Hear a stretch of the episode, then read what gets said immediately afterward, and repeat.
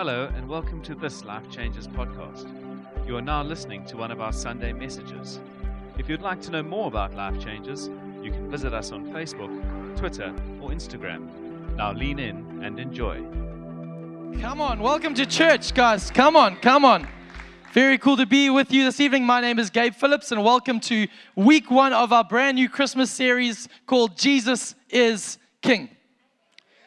We, we wanted to say no matter where you stand, we got there before Kanye. We own that phrase, so we can claim it whenever we want. Let me just get this out the way. If you're wondering if a miracle has taken place, Gabe was blind, but now he can see. No, I'm still blind. I just can't find my glasses. So um, just want to tell you, you've never looked better. Honestly, some of you got much more attractive since I lost my glasses. Anyway, let's move on. Let's move on. Welcome to our series. We're so excited, and uh, we start tonight a four-week journey preparing for Christmas, preparing for the what we believe as the Christian church is one of the greatest times of the year when the whole world stop and and and acclaim that Jesus is Lord. And we're so excited about this. And Kanye West, if you are familiar with what's going on, Kanye West, the, the, the, the notorious rapper, puts out an album called Jesus is King, and the world becomes ablaze and abuzz with the statement that's reverberating through the hallways of society. But I want to tell you tonight this series is not about Kanye. You can relax. Because actually, for us, we're not here to debate whether it's a legitimate salvation or there's some other marketing ploy in the background. We want to say that the phrase Jesus King is true no matter who says it. And we want to reclaim that phrase and say, actually, at this time, at this moment, we're not looking for, uh, the story is not about the cute and cuddly Christmas story. This is about the all blazing Christmas glory. The one of Jesus Christ coming back to earth. And actually, we're preparing for Christmas when Jesus came to earth, but it is for us a preparation ongoingly, knowing that we are living with an expectation that He is coming back. And that is this is this is just prep for us to warm up for the main event that's still yet to come, when every eye will see, and every knee will bow, and every tongue will confess that He is Lord. So we want to say tonight, Jesus is King, and Christmas is an opportunity for us not just to say it and declare it from the, the parapet of, of churches around the world, but actually in our own hearts to make sure that that has got truth and relevance behind it. I want to ask you tonight, is Jesus King of your life, every area? And I pray that this series will underline that for you and I. So, this evening, we're going to read a text of scripture together, Isaiah chapter 9. If you've got your Bibles, I'd love you to turn there. If you've got a smartphone, why don't you look it up? If not, it will be on the screen, but it's always powerful to see it in the black and white text.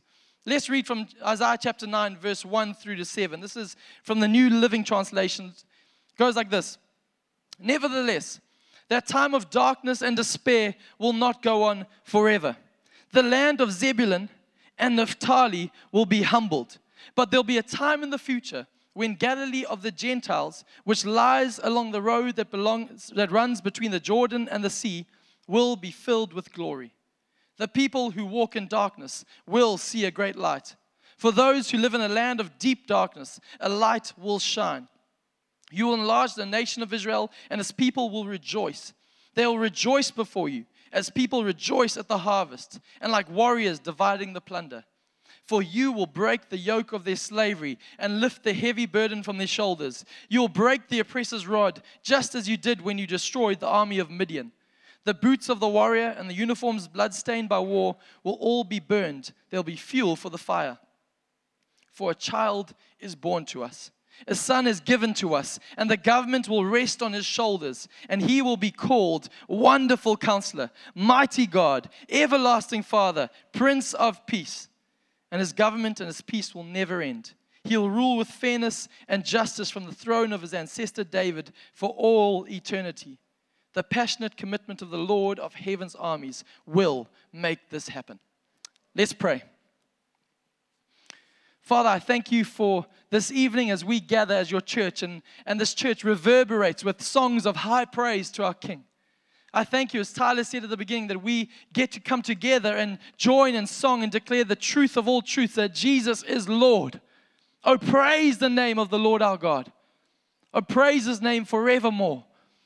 And I thank you, Father God. Yes, that is the song that will be declared for eternity. But I thank you tonight, you would move every single one of our hearts to pick up that song in our own lives our Mondays, our Tuesdays, our Wednesdays, our Thursdays, our high days, our holidays, our bad days, our tough moments that every moment we'll be able to sing, Praise the name of the Lord.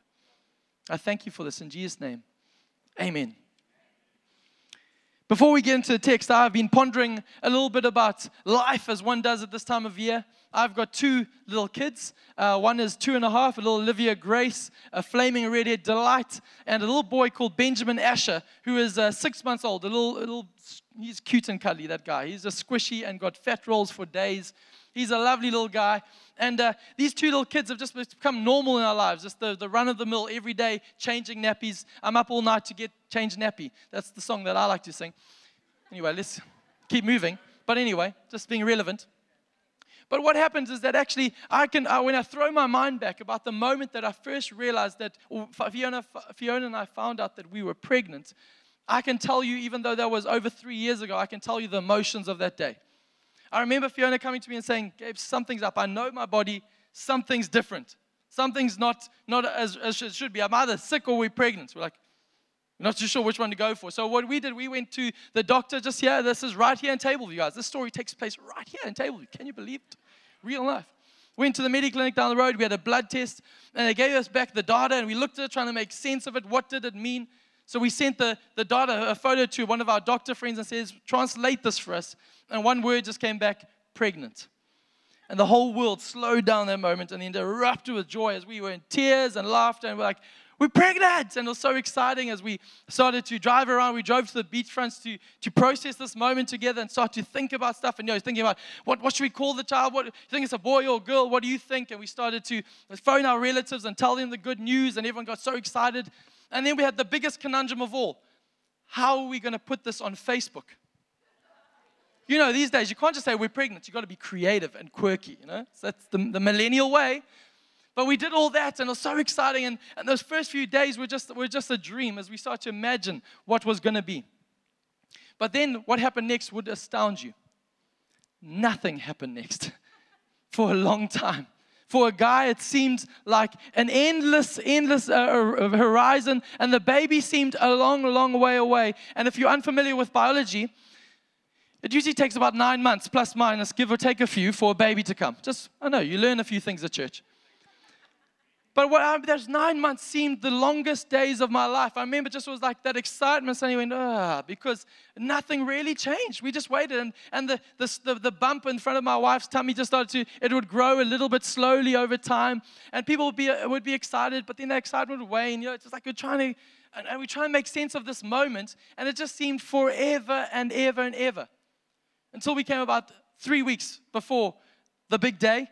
And all of a sudden, it feels like somebody pressed the divine remote on life and just sped up very quickly. All of a sudden, my wife is saying, I told you to prepare the nursery and everything has to happen very quickly and you're rushing you're packing bags and all the moment the moment comes and comes along and because of complications we had to do a c-section with, uh, with olivia and we went in and praise the lord for that. And it was just an incredible moment. We were in early in the morning and all of a sudden they're saying put on the scrubs put on the mask you're coming in. And we were in the theater and i was like i'm just like i'm not even prepared. Is this nine months? That wasn't long enough. That wasn't long enough for this moment. And all of a sudden, the doctor's there, and there's anesthetist and, and gynecologist, and there's, there's this and that, and pediatricians, they're all in the room. I thought, I didn't know this is not how they picture, they showed it in ER or Grey's Anatomy. It's different. And then I'm seeing it all of a sudden, and then there's a cry, and I'm telling Olivia, I mean, telling Fiona, Fiona, they're taking your insides and putting them out. And she says, I don't want a running commentary. Shut up. And then all of a sudden, just was this incredible moment, and out, out of her tummy comes this incredible bundle of red. Wailing at the top of her lungs, my little girl, Olivia Grace, and the tears started to flow. I was crying. Fee was crying. The doctor was crying. Just, it was a great family affair, this thing. moment, We were just weeping. And it was just an incredible moment. And as, as they say in the classics, the rest is history that moment has happened. And, and I just, I want to say this evening as I tell about that, those nine month journey where the moment of conception was just boom and exciting. But then the moment of having birth, of giving birth nine months later, there was this amazing gap in between which just seemed to go on forever. And my, the- my thesis, my theory this evening, as we look into the Word of God at this time, there's often this, this gap in between what God says and what God births in our lives, what God starts in our lives and promises in our life, and then this gap until we actually see it take shape and come to fruit. And actually, so often it's the, what we do in the gap that determines how we walk into our future. Because many people, I tell you, receive the promises of God. Many people receive the good words of God, the exciting moments, the moment when God speaks, but not many people walk into the inheritance God has got because in that gap, people kick out. It's a silent moment. So I want to say to you today, the thesis of what I'm trying to do, if I can bring it down to uh, statements, is that actually we have to learn that between what God has said, what God has promised,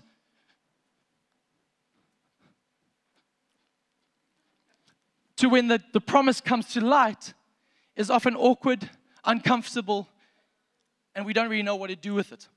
And I want to help us tonight to tell you what do you do between the promise and the breakthrough? And that's what we're trying to lean into in this text this evening. And to help me do that, I need to lean into a bit of church history, more of the um, reformed traditions and in churches that we don't actually participate often in the charismatic free church. But I want to bring it back. We're bringing the Reformation back as Justin Bieber once sang.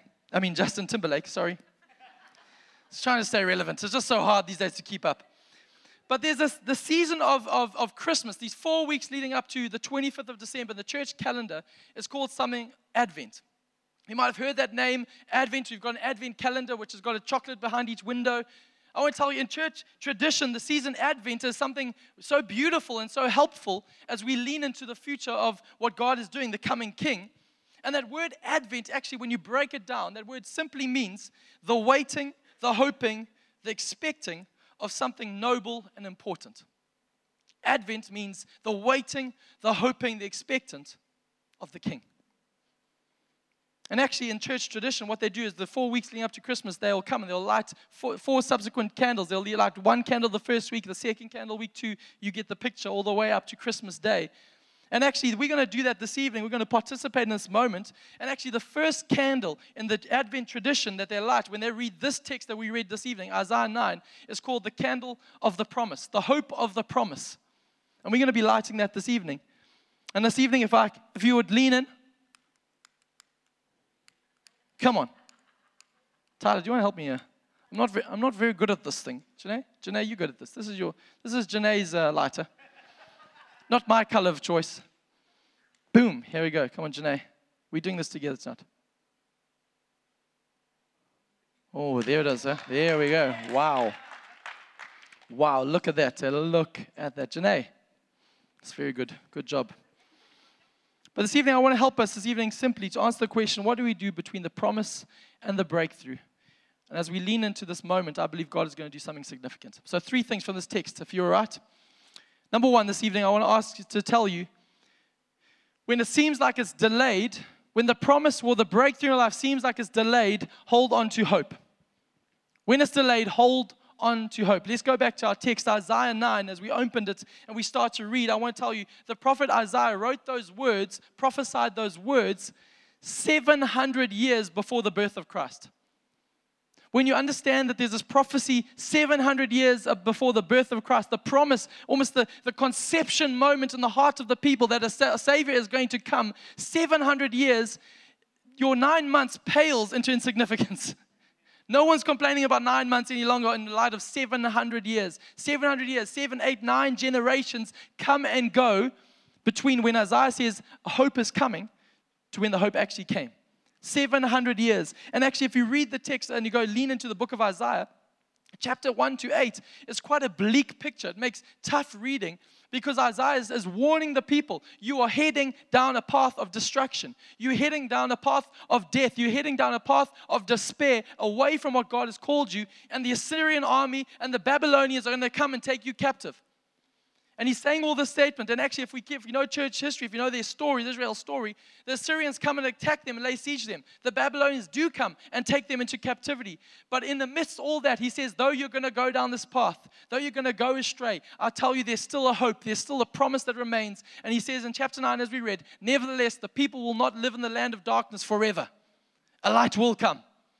A light will come.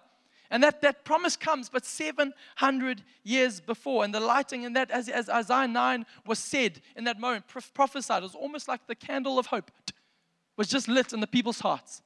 As they went into captivity, as they went astray, as generation after generation lived in the sins of their forefathers and were wondering, How long, O Lord? They had the candle of hope of Isaiah 9, a Savior's coming. Someone's coming. someone's coming. And that candle was just a flicker, was just a flame burning in their heart. This evening, I want to tell you, sir, ma'am, just because it's delayed doesn't mean it's denied. That's really good. You probably should write that down, I think. Just because it's delayed doesn't mean it's denied, or maybe we can say it more colloquially because it's taking its time doesn't mean he's changed his mind. We often are a generation of people who kick out when God, when God has said something, but because we don't see the breakthrough, we kick out of the process. But actually, the power is in the process. The power is in what we do in the delays. The power is in how we handle God's apparent silences. And I want to tell you don't confuse God's silences with his absence. He may be silent, but he's definitely not absent. He's working in the dark. I want to tell you in this moment there's a scripture in the Proverbs says that a pregnant woman does not get diminished while she waits, she gets larger. It sounds so real, eh? Come on. But this is so real that actually, as we wait, the posture of our hearts is not to actually shrink back. As we wait for the promise, not to get despondent and go, How long? Where's God in the mess? What is God doing? Why? Where are you, God? It's actually the church, our Christian response is actually to get larger with expectation, not less. The silence is there, the waiting there is to actually promote us into the more of God, not to pull us away from it. And actually, if you got your Bibles and you flicked the few pages from Isaiah all the way to the last book of the Old Testament called Malachi, just a few pages over in your book in the Bible, those few flicks to get from Isaiah to Malachi are 300 years. 300 years. And the last one of the last phrases in the book of Malachi, a prophet 300 years later, four generations later, on from Isaiah, is still saying the same thing though you're still in darkness, though you're still living as a people walking away from God, the Sun of Righteousness will come and he'll rise with healing in his wings. And he'll turn the hearts of the fathers back to the sons. Can you imagine? 300 years sitting in that, that's the same sermon. For 300 years, they tell you, you're wicked, but there's a hope coming. And can you imagine the people going, We've heard this. Get a new sermon. But they keep on with the same thing the hope, the candle in the dark, the hope of the promise is flickering in their hearts. Though the enemy would come and the Babylonians tried to squash it out, the hope of the promise still remained. Someone's coming. Someone's coming. Someone's coming. And actually, if you flick over from the book of Malachi into the New Testament, in my Bible, it's separated by one page. The Old Testament into the New Testament, that one page represents another 400 years. It's called the silent years, intertestamental periods, where they said that actually feel, felt like God was actually silent on them. How long, O oh Lord, will we wait? But a remnant held the candle of hope in the dark. Someone's coming. Hope is coming. Hope is coming. And as you turn that page, you, we find this, this couple. The first, it's just a profound that with all this imagery of, of pregnant women waiting with expectancy. It's, it's so, God, I love God's sense of humor that all these wait years, 700 years of waiting, and the first page you turn over the New Testament, the first people who respond to the promise are an old, barren couple. It's like, that is, doesn't make logical sense. And then the very next couple, the next person you meet is a young teenage virgin. How is the promise going to come through these people? But God says, actually, those delayed, it's not denied. I'm working in the dark and I work in ways that are not your ways, on a timeline that's not your timeline. But I'm the promise maker and I'm also the promise keeper. And I'll make it, see it through. I want to tell you this evening a, a, story that we love in this church, and we tell it and we'll keep telling it. it, is about my good friend Wayne Barthus over there and his amazing film. It's dramatic, eh? Wayne Barthus. Can we do the light on them? No, I'm joking. If we were working, boom. Wayne Barthus and his amazing wife Jen, for many years, they struggled to fall pregnant, and there's, they had this desire in their heart for kids. If you've ever met Wayne and Jen, you've never met another couple who have a, a bigger heart for children.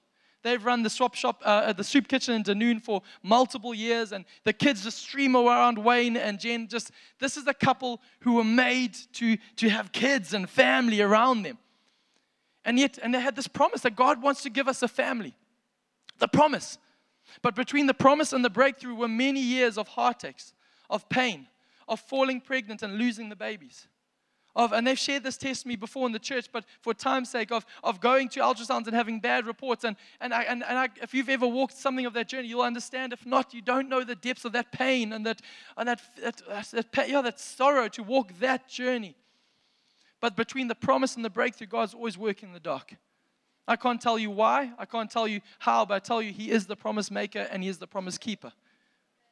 And this amazing story doesn't find its conclusion because it's still out working, but there came this incredible moment when they suddenly decided, actually, we're going to go and adopt a baby. And as they went on that journey, they got a phone call one day and, and they said, Actually, we have a, a young boy for you. And actually, we want to tell you, come meet him tomorrow. He's waiting for you. And his name is Zachary. And Wayne went to the dictionary to see what, what the Google at the time, the Google. And he looked up, what does Zachary mean? And in this journey, they said, his name is Zachary, this boy that we think would suit your family.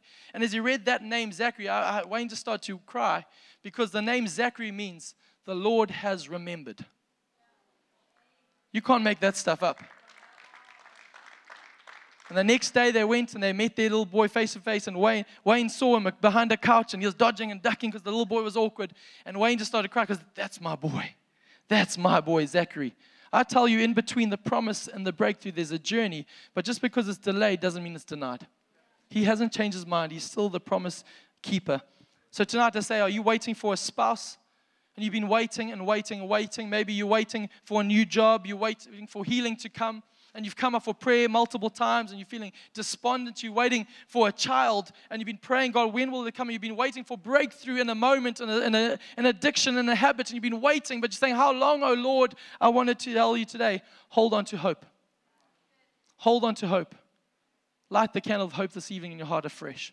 Secondly, this evening, I want to say, when it's disappointed, hold on to hope. I'm a man who of fine taste. I love to frequent restaurants that have pictures of the food on the menus. You know the kind of restaurants I mean, eh? The ones that have two for one specials on sub- different nights of the week. Fine dining, if you know what I mean. The reason why I like that is I like to choose my food based on what I see the picture as. I don't want to read the description. I don't have to do work. I'm here. You must do the work. Show me the picture. I'll choose it. I'm the Netflix generation. But I know those things. I don't know if you've had the moment where you look at the picture and you go, oh, that burger looks good. The buns are just like these, they're just beautiful, they're golden. The cheese is just melting, and the bacon is just crispy, just perfect crispy. It's like just this picture of heaven on a, on a, on a paper. You're like, I want that. I want that. No, that, and the Coke Zero. And then you wait and you come like, whoa, this is going to be good. And then they come with your food and they go, here's your food. And the burger looks nothing like what the picture looks like. Have you ever been in that moment? You're like, you, you have missed, you've lied to me. Fast food restaurant that I will not la- name, you have lied to me. How dare you? I look at the picture, I look at and it's this disappointment sets, and you look over and you're seeing someone ordering a toasted sandwich, like, I wish I'd gone with that. And his disappointment and frustration sets in. I don't know if I'm the only one, but actually, if we look at scripture, 700 years of waiting and anticipation, uh, waiting for something noble and the king to come, and the promise after promise. And then Christ comes in dramatic fashion to a virgin a young virgin who's not married properly, and there's controversy around it. And she gets birth, and Jesus was born not in a palace, not with fanfare, not with, hey, I'm here, boom, like Thor coming to earth. That's what I would imagine would happen. 700 years, it, bah, and I'm here, and everyone falls down. Sorry, I've been watching too many movies. But no, he comes in obscurity, in poverty, in a manger, and was despised by people. Can you, and I, and I don't blame them. If I'm honest, I don't blame the people. There's this great sense of, for the majority, sense of disappointment because false messiahs were rising and claiming, Follow me, follow me. People follow them and they would be disappear and they would disappear, come and go. And another, it was almost like another one. Another one, is this the one? Oh, it's just a baby from, from Nazareth. What good can ever come from Nazareth? And it carried a sense of disappointment. Is that the promise? And I can imagine that sort of moment. I want to say on the back of that, don't disqualify what God is doing just because you think He's done. Let me say that again. Some of you didn't get it. Don't disqualify what God is doing in your life just because you think He is done. Some of us are putting a full stop and leaning into disappointment when God has actually just put a comma and said, You ain't seen nothing yet. Watch this space. Let me tell you, when I first arrived in Cape Town, I remember 10 years ago, I came on the back of such faith, courage, leaving Durban. This might not seem a big deal for you, but I came from Durban, moved to Cape Town in my Toyota Conquest, thinking, here we go, we're going to change the world. I was just foaming at the mouth, pumped for the gospel. I was going to preach, and the whole of Cape Town were going to come to Jesus because I am here. I thought, you guys have never seen a redhead preacher like me before. People are going to flock. And I remember coming with such faith and courage in my heart and saying, We're going to start a youth ministry that's just going to rival any ministry in the world. It's going to be pounding with kids. It's going to salvation, revival. Here we come. And night one, we uh, the, the man who led the church previously, Wally, made a call, said, Anyone who's got teenage kids, send them over to this house. We're going to have a youth meeting. I'm like, Prepare the place. You know, hot dog, prep- I mean, preparation for youth ministry, hot dogs, Coke, and faith. Here we go. We're going to do this thing. And I was so excited, and the day opened, and nine kids turned up. One of them had a droopy eye. No, I'm just joking. I'm not being. One of them was limping. No, I apologize. That's unfair. They were good people. But let me tell you, in that moment, that opportunity for all that faith that built up in that one moment was like a lead balloon. Everything was gone. You're going, is this it? Is this what I came for? Is this what the promise God, all the words that I feel you've spoken, why I've left home or friends to come for nine kids in the lounge? Oh, disappointment. But I want to say in this moment, don't listen to the wrong, wrong voices while, you in the, while you're in the waiting room. Don't listen to the wrong voices. You see, in the moment of, have you ever, ever been in a waiting room, a doctor's waiting room? There's no better place for negative voices to start to speak people waiting for diagnosis, people waiting for doctor's reports, and people, you, you just have to mention, why are you here? No, I've just got, I've just got, came for a blood test. Ooh, I've heard there's some really nasty stuff going on at the moment. Really? And you start to hear different voices. And actually, if you pull that metaphor into what are we talking about this evening, the space of between the promise and the breakthrough is like the waiting room. And so many people disqualify what God is wanting to do because in the waiting room, they allow the negative voices to start to speak into the area of disappointment and start to disqualify them in what God is doing. And I believe in this moment that actually you and I simply put that the thing you feed the longest will be the thing that becomes the strongest. If you don't believe me, we have to another biology 101. My mom and dad had three children. They fed the middle one the most. I'm the youngest. Biology, that's how it works. But all humor aside, actually, in the spiritual, the thing you feed the longest, positively or negatively, the voice you listen to will determine the future you walk into. The thing you, you fill your mind with will become the strongest thing in your life and the determining factor. So, in that vein, I want to tell you that Jesus defines the promise, not us. Some of us have to let go of the promise and say, Jesus, you're the one who keeps this promise. I'm not going to hold you to what I think that promise is going to look like because He has a greater design, a greater plan at work. And actually, so much so, don't despise what He gives you. The scripture says, don't despise the day of small beginnings, don't despise the ordinary. Don't disqualify what you think is ordinary and mundane because you think, actually, I'm waiting for another breakthrough moment. God says, in the waiting room, I'm qualifying you. In the waiting room, I'm, making, I'm preparing you for something greater. You see, when Jesus comes as king, it's not always as we would expect. Jesus grows up as a child and he, he grows up in favor with God and man. He starts to do amazing miracles and, and a bit of a, a crowd uh, mentality starts to follow him as people going, This is amazing. Maybe he is the one. Maybe he is the one. And the disciples come and they say, Jesus, are you now going to restore the kingdom to Israel? Basically saying, Are we on a mission? We're going to take down Rome. We're going to slaughter Rome. We're not instead of being the victims, we're going to take down Rome and, and march victoriously, and we're going to be with you. Let's take down Rome. And they've got this, this faith. And Jesus says this He says, No, I've not come to overthrow Rome. And almost a disappointment settles in them. Because actually, why? Jesus says, I'm not here to overthrow Rome, something that you can see and touch and feel around you. I'm here to overthrow hell. Something greater, something bigger. And though disappointment was there as an option, Jesus said, No, I'm going to take that away from you because even though when it looks like it's disappointing, hold on to hope. He's working something greater. He's working something greater in your life. Thirdly, and finally, this evening, not just when it's delayed or when it's disappointed, when it's dead, would you hold on to hope?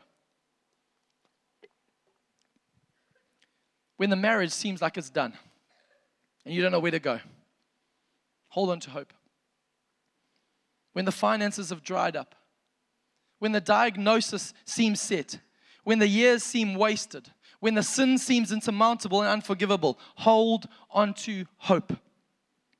You see, an amazing thing in this book of Isaiah, if you read it, Isaiah loves to use this imagery of something called a tree stump. I don't know if any of you noticed that the tree stump was there. It was there. But if you look, read the text of Isaiah, he over and over uses this phrase of a tree stump, talking about Israel, uh, Israel, saying, uh, but the whole understanding of the concept of saying Israel, which has often been described as this great tree, this place of, of salvation and restoration for the nations. Zechariah, the prophet Zechariah, will hearken to this image again, saying, God will make you into a great tree again, where people will come and find shade and life under that tree. But Isaiah says, You were a great tree, but you have been severed and cut down like a tree stump because of your sin, because of your rebellion, because you because of moments you didn't you didn't walk the way that God had called you, you've been severed and cut down to something of former glory. And a tree stump is a reminder of what was and what will never be again. This was a massive palm tree in Durbanville on Thursday. But now it's just a tree stump. A reminder of what was but will never be. But then Isaiah starts to speak, and we'll read a scripture this evening. Isaiah 11 will be on the screen behind me. Isaiah 11, he takes a, t- a turn of phrase and he says this He says, There shall come forth a shoot from the stump of Jesse, and the branch from his roots shall bear fruit this amazing illustration. He starts to talk about this moment. He says that actually the high point of Israel's story for them at this moment, as 700 years of pain and anxiety and fear and brokenness start to grip the nation, they always look back and say, Restore to us David's throne. David was good enough. We'll take that.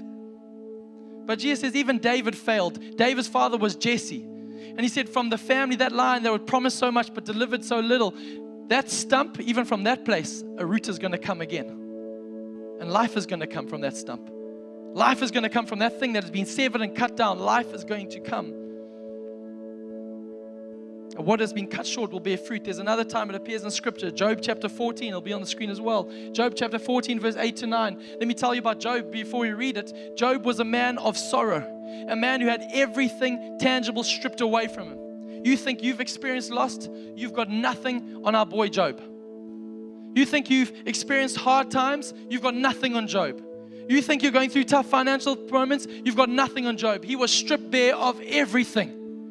And in this moment of greatest despair, when he says, I know what you promised, but I'm struggling to see it, God. I don't know when the breakthrough's coming. I don't know when the relent is coming. I don't know when that moment is coming. Job says these words. He says, Though its roots have grown old in the earth and its stump decays, talking about his own life, he says, At the scent of water, it will bud and sprout again like a new seedling. At just the scent of water, at just the smell of water, the stump that's been cut down, my life will start to bear fruit once again. We find the scripture, Proverbs 13, verse 12. Appear on the screen again. The Proverbs 13, verse 12 says this Hope deferred. The Amplified Version says, Hope deferred Hope delayed, hope disappointed, or hope crushed makes the heart sick. If you've ever had a disappointment, a delay, crush, if you've had love that's not been responded to, you've, you've put yourself out there and you've been denied that. You've gone to the doctor uh, time and time again, and the report keeps coming back sorry, you can't fall pregnant. Sorry, you can't. You've put out your CV out there again and again, and it just keeps coming back negative. The bank balance keeps coming back, never goes up. The promotion keeps going to someone else, not you. You know that your hope deferred, disappointed, delayed makes your heart sick. But the scripture says, don't put a full stop there, sir, man. Comma but a longing fulfilled is a tree of life. Now, let's just land this by doing some work together. When it says a tree of life, why is that significant for you and I? Is that the whole Bible, the whole narrative of the Bible happens between two trees. Genesis chapter 1 and 2, we introduced to the tree of the knowledge of good and evil. A tree that was there in the garden, beautiful, but off limits. And God said, That's not for you. But Eve reached into that tree and took what was not for her and brought death upon humanity. But the whole story culminates in Revelations. If you go read the last few chapters of Revelations, that says that a tree of life will resurrect itself again, and the nations will come and eat from its fruit. A tree of death and a tree of life. How does that journey happen from the promise to the breakthrough? How do we see that? Well, actually, in the very middle of all of it is another tree called the cross of Christ. And actually, it's not a tree of glory or splendor. It's a tree that has been cut down and broken and been forged into an instrument of death. Why is this so profound for you and I? Is actually when Jesus died, he actually came I want to tell you, Jesus came not actually to be born. All that Christmas will get you excited. He came for, yes, he's going to be born. Yes, that's an amazing moment. But Jesus came not to be born, but to die.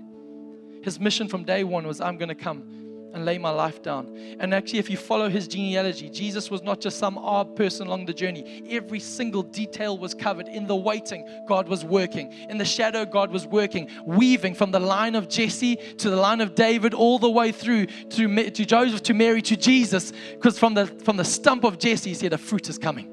A fruit is coming. 700 years it might take, but that fruit will have significance for eternity. And what is so profound as this journey goes on, I won't tell you the whole secret of this moment is actually in the last verse of Isaiah chapter 9. It says, For unto us a child is born. It tells us, Mighty God, Wonderful Counselor, Prince of Peace, Everlasting Father. And it says, How is this all going to happen? The promise to the breakthrough, how will this happen? It says, The passionate commitment of the Lord of the heavens armies will make this happen. A better translation is, The zeal of the Lord will make this happen. Or better still says, The passion of the Lord will make this happen. If you want to know what the passion of Jesus Christ's heart was, it's the cross. That's why it's called the cross of the passion of the Christ.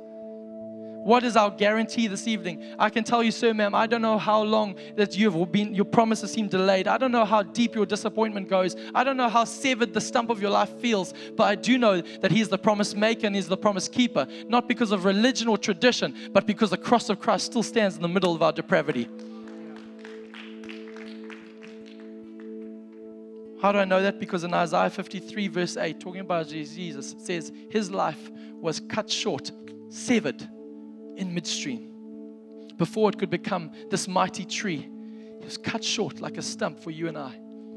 And I want to tell you, the Bible tells us on that day when He died, He was laid in darkness. And as He went into the darkness, the world felt the delay was over because death had come. There's nothing more in His life.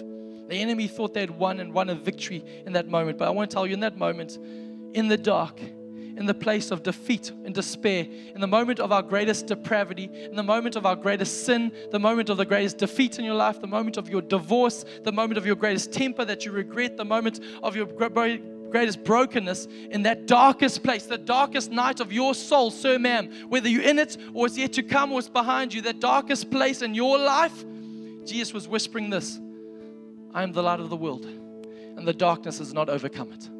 I am the light of the world, and the darkness has not overcome it. I am the light of the world, and the darkness has not overcome it. Sir, man, but not might, not might seem like a raging fire. But I want to tell you tonight would you light the candle of hope? Would you light the candle of hope afresh? Can we stand to our feet, please?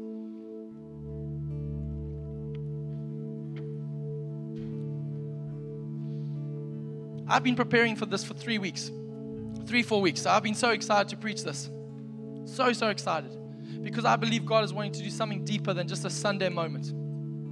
I believe God wants to resurrect dreams that have been cast aside, resurrect hope deferred, hope that's been despondent, hope that's been left on the side. But actually, God's saying, I want you to light the candle of hope again.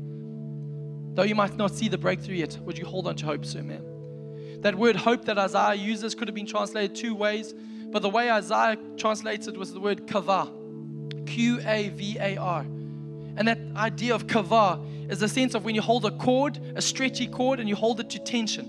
And you keep pulling it and you keep pulling it, and that's the waiting. When you're waiting, it's pulling, it's pulling, and pulling, and with, with, we're all leaning back, going, When is that thing about to snap? When is that thing about to break? When is it about to break? And maybe you feel like that in your life. You feel like you're being stretched to the point. I want to tell you, God says in a moment, as you lean, He can bring the breakthrough now. He can bring the breakthrough now. And it won't be a breakthrough of death, it'll be the breakthrough of life in every situation. Why? Because he did not stay dead. The stump that was cut short returned back to life, holding the keys of life and death. What the enemy had planned for destruction, I will work for good. So, ma'am, today, wherever you are, would you light the candle of hope? Close your eyes, please, with me. I feel this evening strongly that there's some people here who feels like all hope is gone.